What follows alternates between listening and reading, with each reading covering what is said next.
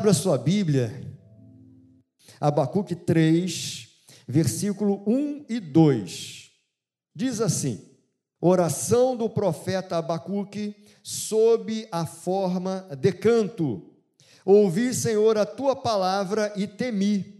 Aviva, ó Senhor, a tua obra no meio dos anos. No meio dos anos a notifica. Na ira, lembra-te da tua misericórdia. Senhor nosso Deus e Pai, meu Deus, muito obrigado por esse culto tão gostoso, Pai.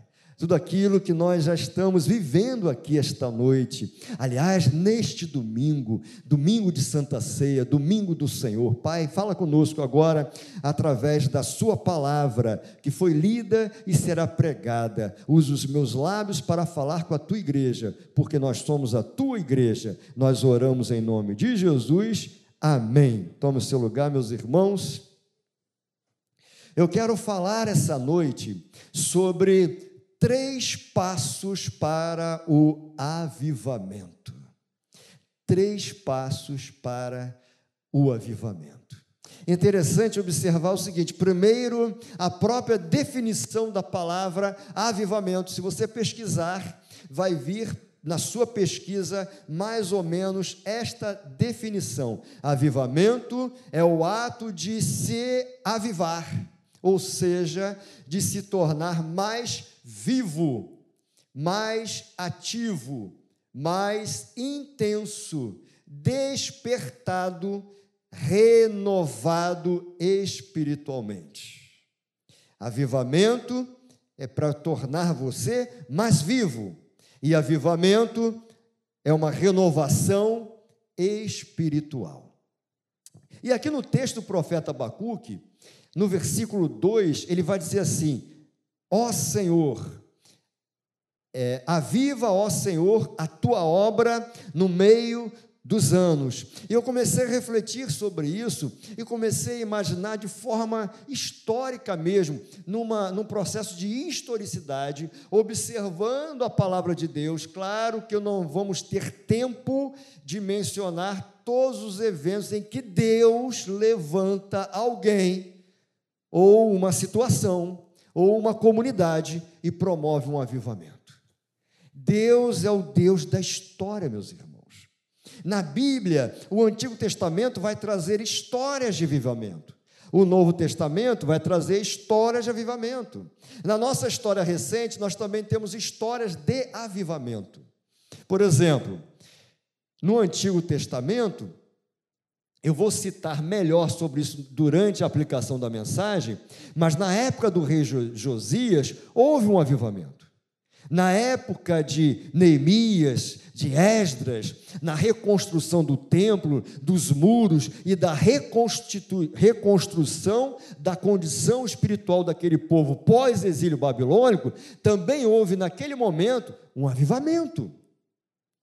A vinda, a encarnação do Filho de Deus, do Deus Filho, Jesus Cristo, também foi um avivamento. Aliás, 1 João, 1 capítulo, versículo 1, vai dizer assim: o que era desde o princípio, Jesus, era desde o princípio. Porque Jesus é autoexistente, porque Jesus é a segunda pessoa da Trindade, Deus Pai, Deus Filho, Deus Espírito Santo. Quem criou Deus? Quem fez Deus? Ele é autoexistente, ele sempre existiu. Jesus sempre existiu. O Espírito Santo sempre existiu. A Trindade vai formar todas as coisas. Você conhece o texto de Gênesis, quando a palavra diz assim, Deus diz assim: façamos o homem à nossa imagem e semelhança. Façamos é a Trindade em ação.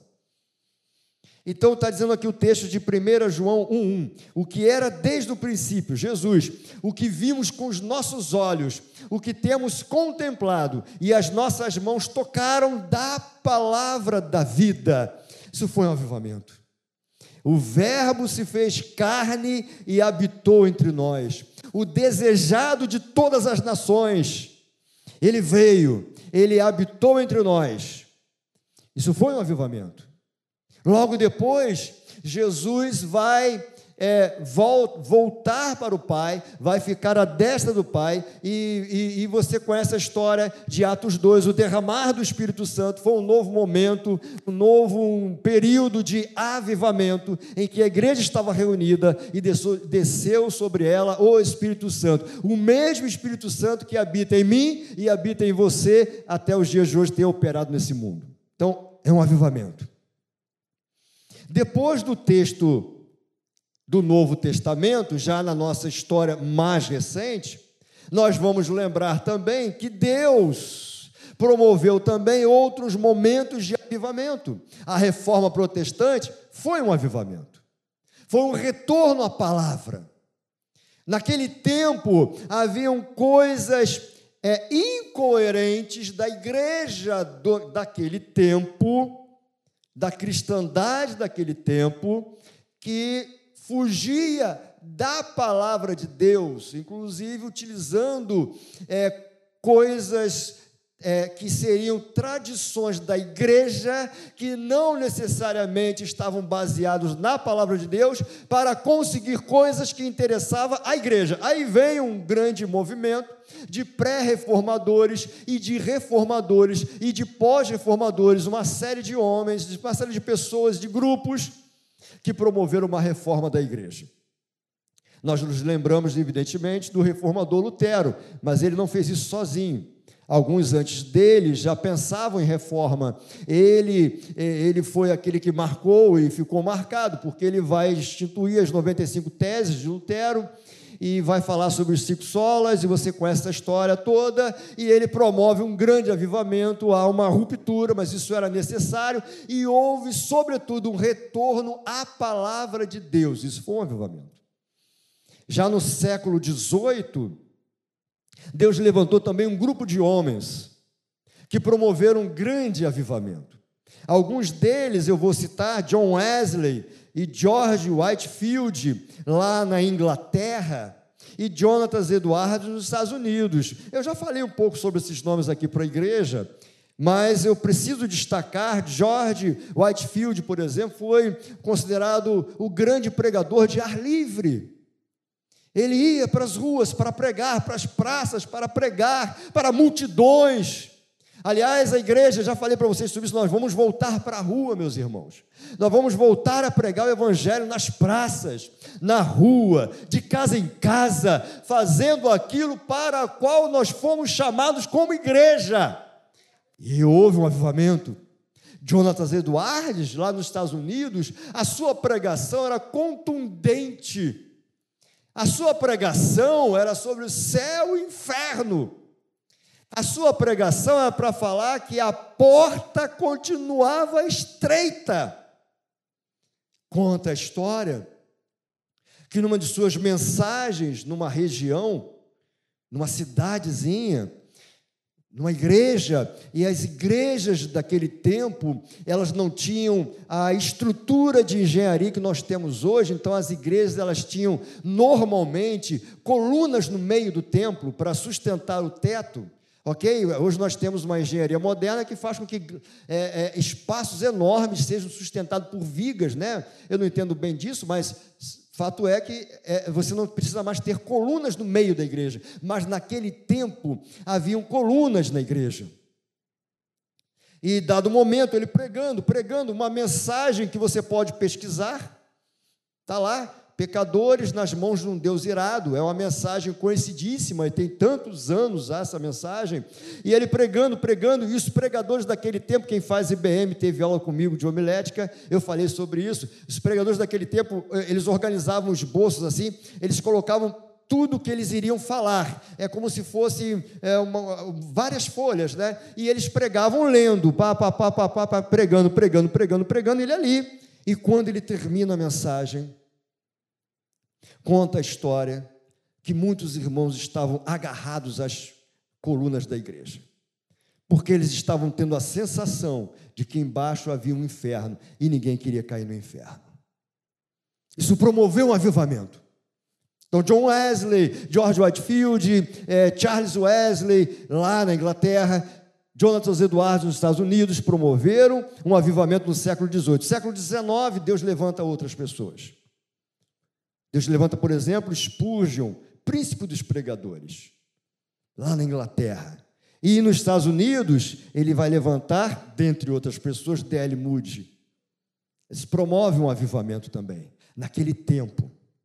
Século XX, tem lá o movimento da Rua Azusa, que vocês talvez conheçam a história do pentecostalismo, que vai surgir mais ou menos naquele entorno ali, lá nos Estados Unidos da América. Foi também um grande avivamento. Então veja que o Deus da história, ele vem promovendo momentos de avivamento da igreja.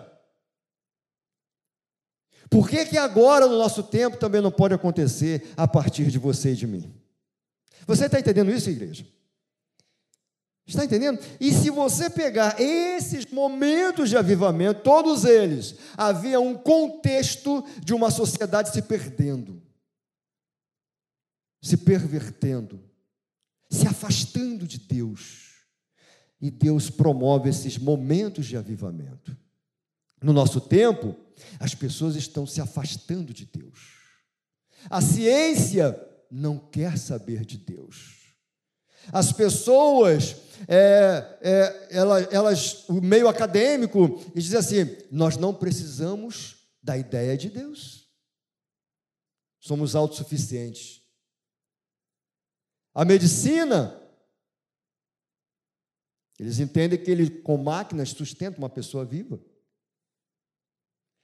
Quantas vezes o Marcos Rogério, o Marcos Júnior, né? O Marcos Júnior teve uma situação lá, eu acho até que já passei isso para a igreja, foi recentemente agora, houve lá uma questão, o quadro piorou e aquela coisa toda, e de repente, no dia seguinte, as taxas começaram a voltar, e aí a enfermeira chamou o seminarista Marcos Rogério e falou assim: ó, eu não sei o que, se você está entendendo, olha só que coisa linda, eu não sei se você está entendendo, mas isso é um milagre.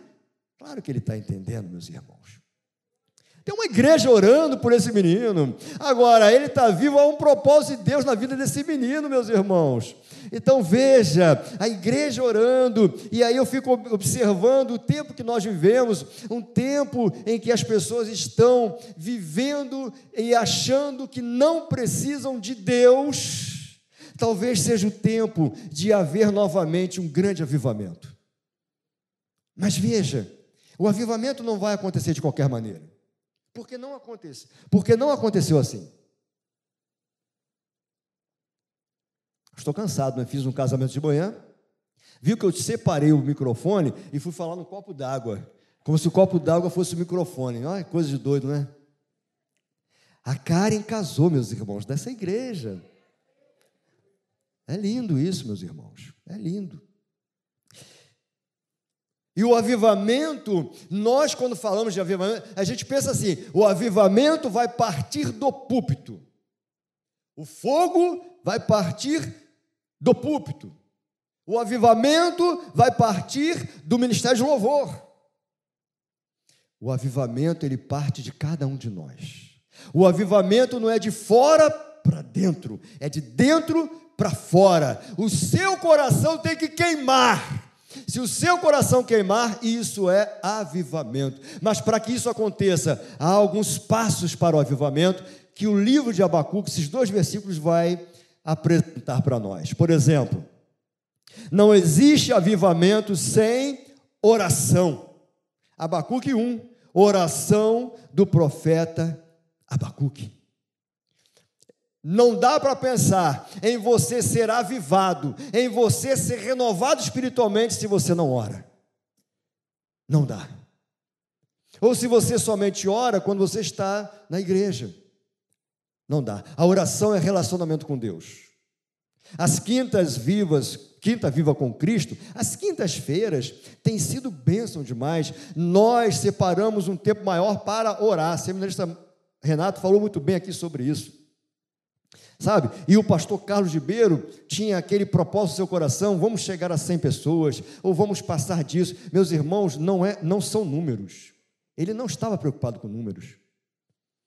Mas é com a presença, para que você seja edificado, para que você seja fortalecido, para que você entenda que é necessário orar, sabe? Você precisa orar e está em casa, venha para a igreja. Ah, mas está chovendo, pastor. E aí, qual o problema? Você é feito de papel? Não é ter esse ditado por aí? Ou açúcar, né? Tem um ditado por aí que o pessoal diz, né?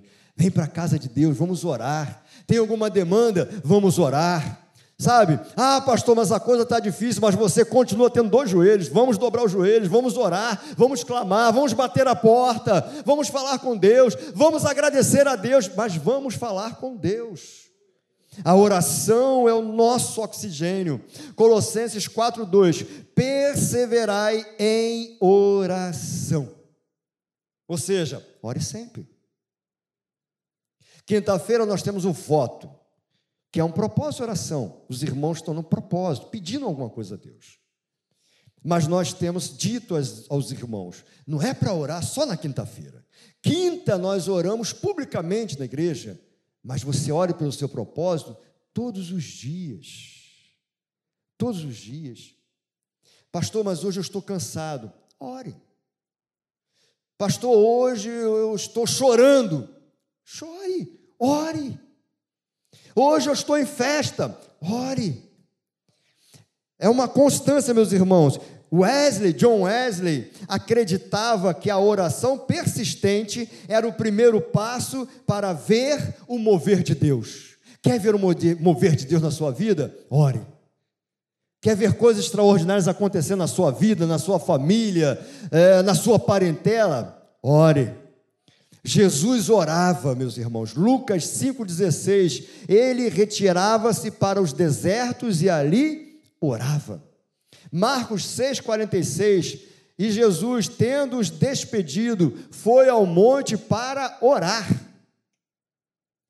O Filho de Deus, o Deus Filho, separava momentos de oração. Vai tomar uma decisão? Ore primeiro. Precisa, alguma situação não está saindo como você gostaria que saísse na sua vida, na sua casa, ore, meu irmão. E quando você começa a criar um relacionamento com Deus, porque orar é falar com Deus, você começa a ser avivado, porque esse é um dos passos para o avivamento acontecer na sua vida. O segundo passo para que o avivamento aconteça na sua vida, palavra. Leitura da palavra. Olha o que diz aqui o texto que nós lemos. Ouvi, Senhor, a tua palavra. Não existe avivamento sem palavra. Vocês entendem isso, gente? Nesses momentos de avivamento, por exemplo, eu vou citar aqui para vocês o rei Josias, que eu fiz uma rápida observação na introdução, mas agora aplicando, veja, o rei Josias, a história dele, 2 Reis, deixa eu voltar lá atrás, 22, 2 Reis 22, que conta a história do rei Josias, 2 Reis 22, olha só, eu vou só falar alguns versículos, depois eu vou fazer um resumo do que aconteceu, para que você possa lembrar da história e entender esse processo aqui. Veja, primeiro, começando ali no versículo 1, tinha Josias 8 anos de idade quando começou a reinar, e reinou 31 anos em Jerusalém, e era o nome de sua mãe Gedida, filha de Adaías, de Boscate. E versículo 2, e fez o que era reto aos olhos do Senhor, e andou em todo o caminho de Davi, seu pai, e não se apartou dele, nem para a direita, nem para a esquerda. Ele fazia o que era correto, ele fazia o que era certo, ele era um homem de Deus. Mas veja, versículo 10, foi achado o livro da lei, lá no templo, e aí trouxeram para o rei, diz assim o texto, também Safã, o escrivão, fez saber ao rei, dizendo, o sacerdote Uquias me deu um livro, e Safã o leu diante do rei. Sucedeu, pois, que, ouvindo o rei as palavras do livro da lei, rasgou as vestes, se humilhou. A palavra. E veja bem, que livro ele achou? Olha, alguns historiadores vão dizer que talvez fosse Deuteronômio. Outros historiadores vão dizer que, muito provavelmente, era parte de Deuteronômio. Mesmo assim, sendo só um livro, ou parte de um único livro, aquilo mexeu com o coração do rei. A palavra Impressionante como nós temos Gênesis a Apocalipse e tem gente que não se interessa pela palavra de Deus. Bastou essa leitura para que o rei entendesse que mesmo ele que vinha fazendo a coisa certa, ele, como se ele dissesse, olha, nós estamos errados, nós não estamos cumprindo o que a Bíblia diz, que a palavra diz, nós precisamos fazer alguma coisa, e ele vai promover uma reforma religiosa no reino, no seu tempo, e ele era um jovem. Diz alguns historiadores que o próprio rei Josias, na maioria das vezes, porque ele manda fazer um monte de coisa, que você vai ver ali no capítulo 23, que ele chama todo mundo, toda a liderança, e começou a fazer uma limpeza geral no reino, de tudo aquilo que era errado, de tudo aquilo que tinha sido levantado, estava lá, alguns postes, ídolos, e etc, etc, etc. Ele manda tirar tudo isso. E alguns historiadores, como estava falando, dão conta de que há registros históricos de que, na maioria das vezes, ele ia para ver se estava sendo feito como ele queria que fosse feito. Uma faxina. Ele promove uma revolução, uma reforma religiosa a partir da leitura do livro da lei, a partir da leitura da palavra de Deus. Não existe avivamento sem leitura da palavra. Neemias, capítulo 8, versículo 3, já num contexto pós-exílio babilônico, povo voltando, se conhece a história, eles vão reconstruir os muros, o templo e a condição espiritual do povo. Então veja, Neemias 8, versículo 3. Esdras lê a lei diante do povo. Versículo 3 diz assim: e leu nela, diante da praça, que está diante da porta das águas, desde a alva até o meio-dia. Olha o tempo de leitura para o povo. Desde o comecinho do dia até o meio-dia.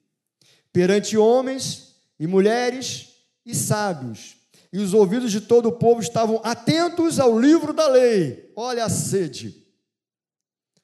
E Esdras, o escriba, estava sobre um púlpito de madeira que fizeram para aquele fim, e estavam em pé junto a ele, à sua direita, Matitias e Semá, e alguns nomes ali. E Esdras abriu o livro perante os olhos de todo o povo, porque estava acima de todo o povo. E abrindo-o ele, todo o povo se pôs em pé. É o que nós estamos fazendo agora na leitura da palavra, não é? Antes de começar a mensagem, o povo não fica de pé, em referência à palavra de Deus.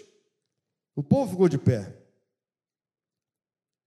E Esdras louvou o Senhor, o grande Deus, e todo o povo respondeu, amém, amém, levantando as mãos, inclinando-se e adoraram o Senhor com o rosto em terra. E o texto vai continuando.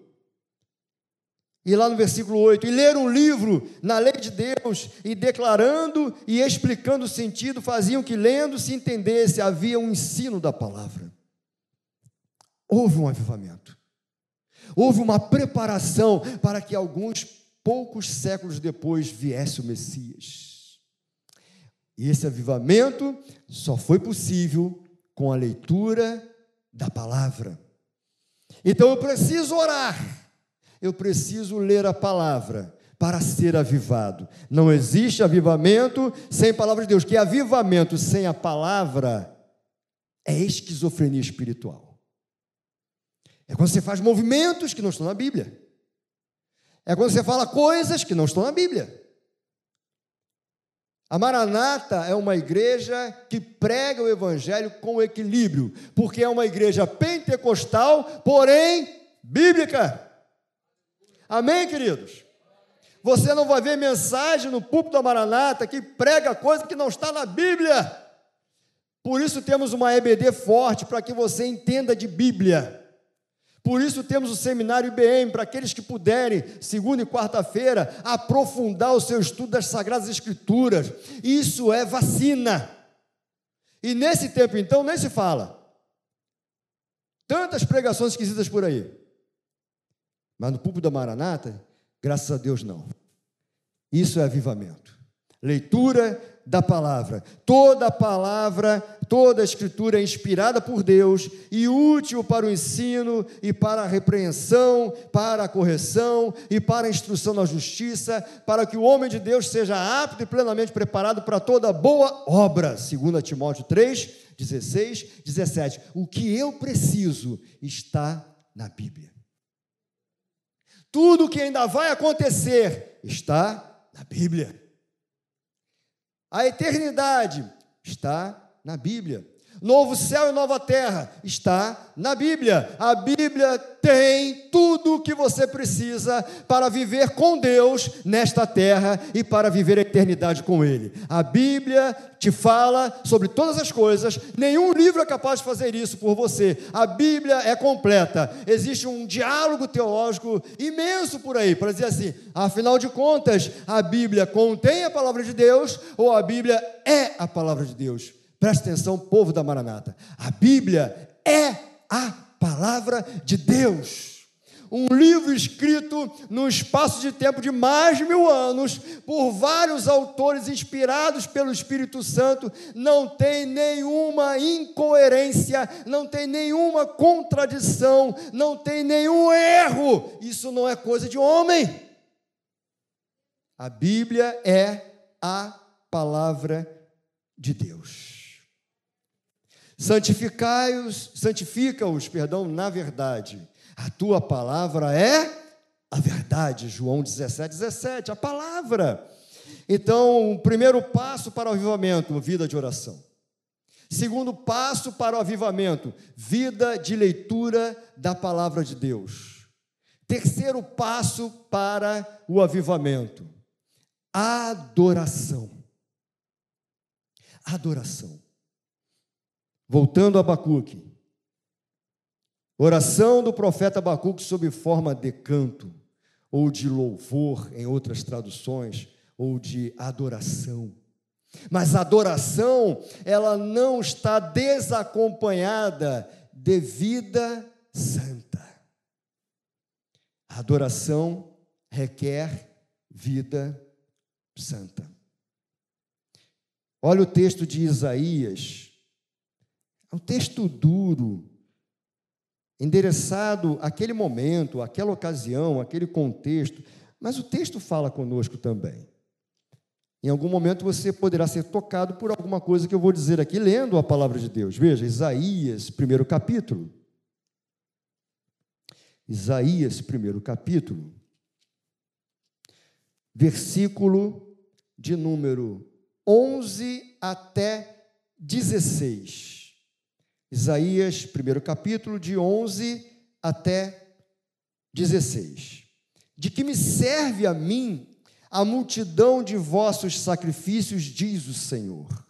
Já estou farto dos holocaustos de carneiros e da gordura de animais nédios, e não folgo com o sangue de bezerros, nem de cordeiros, nem de bodes. Quando vindes para compareceres perante mim, quem requereu isso de vossas mãos, que viesses pisar os meus átrios? Não tragais mais ofertas de balde, o incenso é para mim abominação, e também as festas da lua nova, e os sábados, e a convocação das congregações, não posso suportar iniquidade, nem mesmo o ajuntamento solene.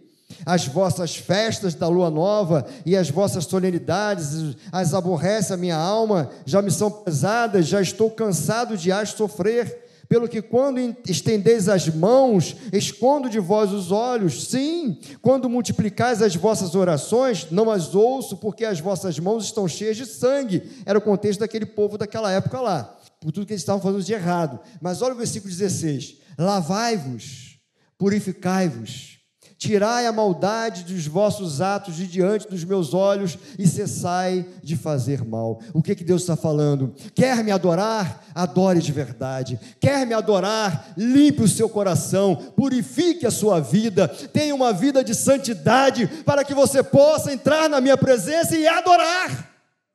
Porque a palavra diz assim, que Deus procura verdadeiros adoradores. É porque existe gente adorando sem ser verdadeiro. pastor não pode perceber isso. O pastor não consegue enxergar uma adoração que não seja verdadeira. O pastor não consegue, mas Deus vê, porque Ele sonda corações. Ele sabe. Ah, meus irmãos, e que Ele acha que essa noite somente verdadeiros adoradores, gente cujo nome está escrito no livro da vida. Adore de verdade, adore mesmo. Sabe, esse é um chamado inicial nos cultos que nós fazemos aqui. Abre o teu coração, quando cantar louvor, cante de verdade, sinta a canção, que você esteja com o coração envolvido com o Pai. A reunião é uma reunião de adoração. Mas será que a adoração está agradando o adorado? Russell Shedd, uma vez ele escreveu algo assim tremendo, disse assim, ó: em diversas partes do mundo surge um volume notável de literatura com o objetivo de tornar a adoração cristã mais contemporânea, mais relevante e mais contextualizada.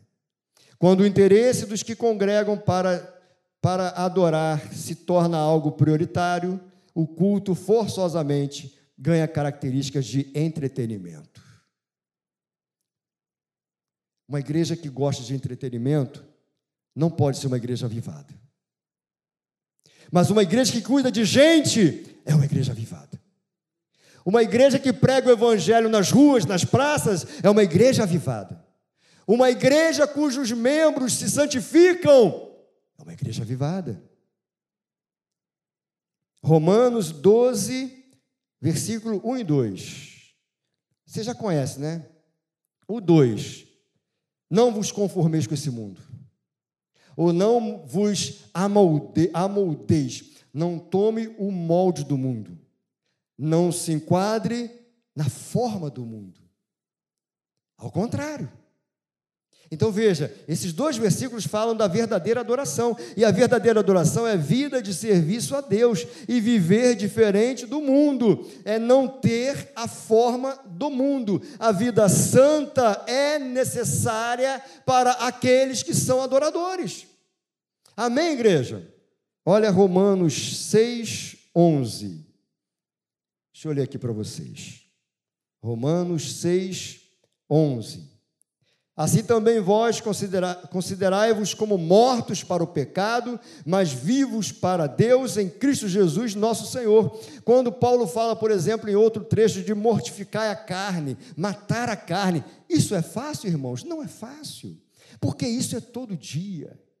A luta, ela é diária. A luta é diária, mas é necessário. É necessário, aqui mesmo em Romanos, capítulo 13, versículo 11 a 14, diz assim, olha só que coisa tremenda. E isto digo, conhecendo o tempo, que é já hora de despertarmos do sono. É hora de despertarmos do sono. E diz assim, ó, porque a nossa salvação está agora mais perto de nós do que quando aceitamos a fé. Jesus está voltando, irmãos. Jesus está voltando.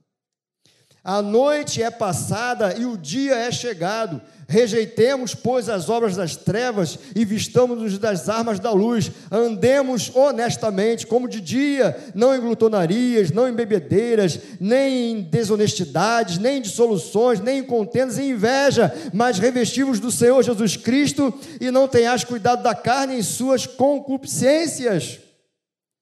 Vida santa, Hebreus 12, 14, segui a paz com todos e a santificação, sem a qual ninguém verá o Senhor. Entende isso, irmãos? Oração, palavra, adoração verdadeira, que significa vida de santificação, vida de busca da santidade, viver uma vida correta, dentro da igreja, fora da igreja, em qualquer lugar. Então preste bem atenção, meus irmãos, nós já temos o princípio ativo para o avivamento. E ele está dentro de nós, o Espírito Santo. É o princípio ativo. Adicione a esse princípio ativo, adicione na sua vida, vida de oração, vida de leitura da palavra e vida santa. E nós veremos uma igreja avivada, porque você será avivado.